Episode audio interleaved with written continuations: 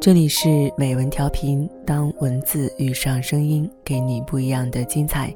我是秋晚，今天我们将要欣赏一篇来自小椰子的文章，《远离你身边的中国式好人》。有人总结了中国式的八大宽容：大过年的人都死了，来都来了，都不容易，还是孩子，岁数大了，为了你好，习惯就好。有这样一类人。他们永远置身事外，却永远喜欢指指点点。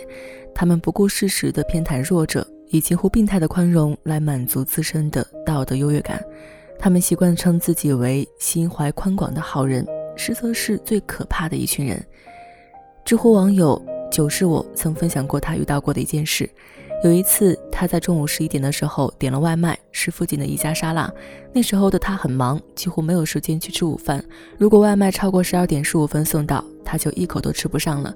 所以他每次都会提前下单，各种备注。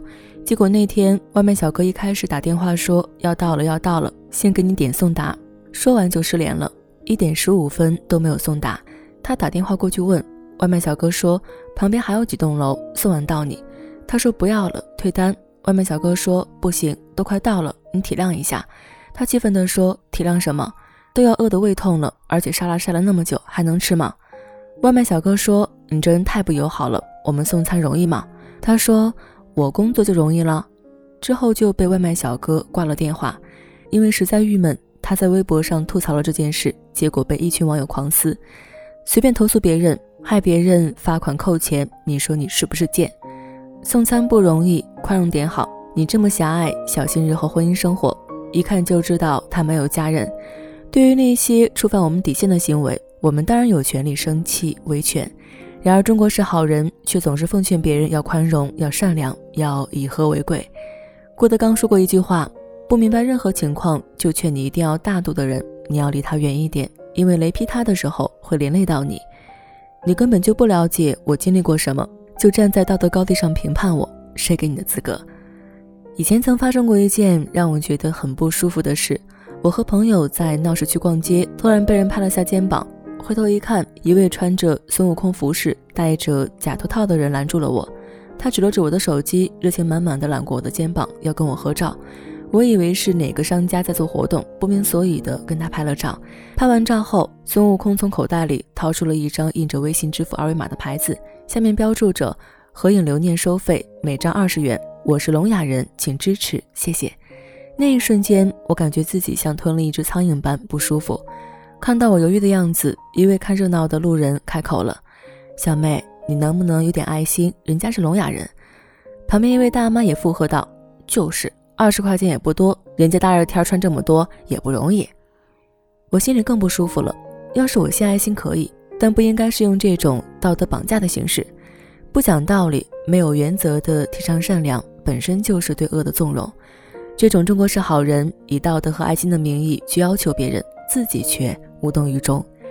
如果你留心，你会发现这样的场景在生活中有多常见。你去电影院看电影。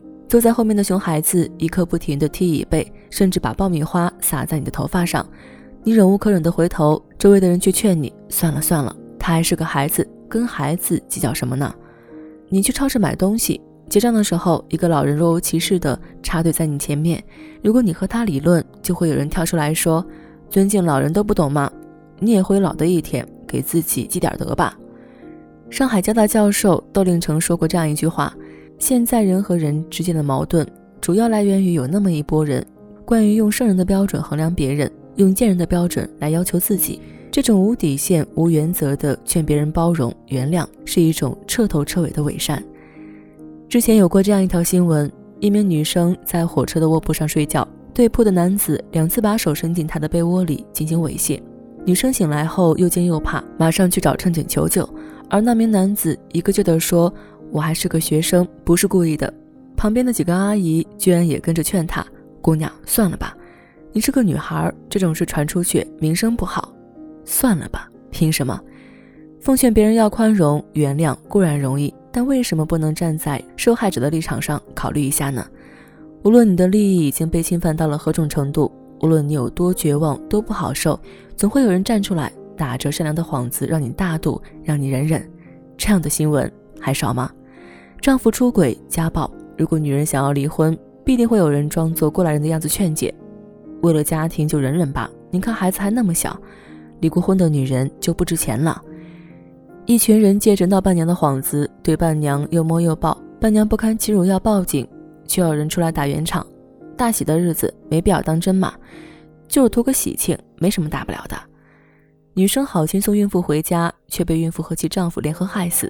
有人评论，被害者的父母可以收养那个孕妇的孩子呀，刚好他们没了女儿，而孕妇又要接受法律的制裁，不如收养了那个要出生的孩子。这种中国式宽容。不但让当事者更加痛苦，更是滋长恶行的根源。电影《驴得水》有这样一句台词：“凭什么用你的道德标准来绑架我的利益？道德从古至今都是拿来律己的，法律才是律人的。不懂道德的人才会用道德律人。世界上根本没有感同身受这回事儿，针刺不到别人身上，他们就不知道有多痛。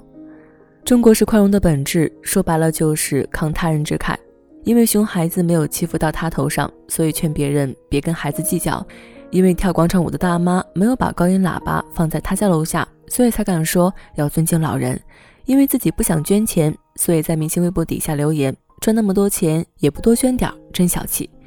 表面上有一颗仁慈之心，什么事情都爱站在道德制高点上评价别人，而当自己处于事件的中心，成了当事人，却又换了另一副嘴脸。在网上看到过这样一句话：“善良不是要求别人做什么，而是自己应该做什么。”深以为然。真正有修养的人，从不会对别人的生活指手画脚。没有经历过同样的伤痛，凭什么打着善良大度的旗号帮别人做决定呢？就像《终身成长词典》词条十九同理心中所说：“己所不欲，勿施于人；己所欲之，亦勿迫人。”不要再以太阳的名义黑暗公开掠夺。盲目的善良，没有原则的大度，毫无逻辑的肆意干涉别人的人生，往往比作恶更可怕。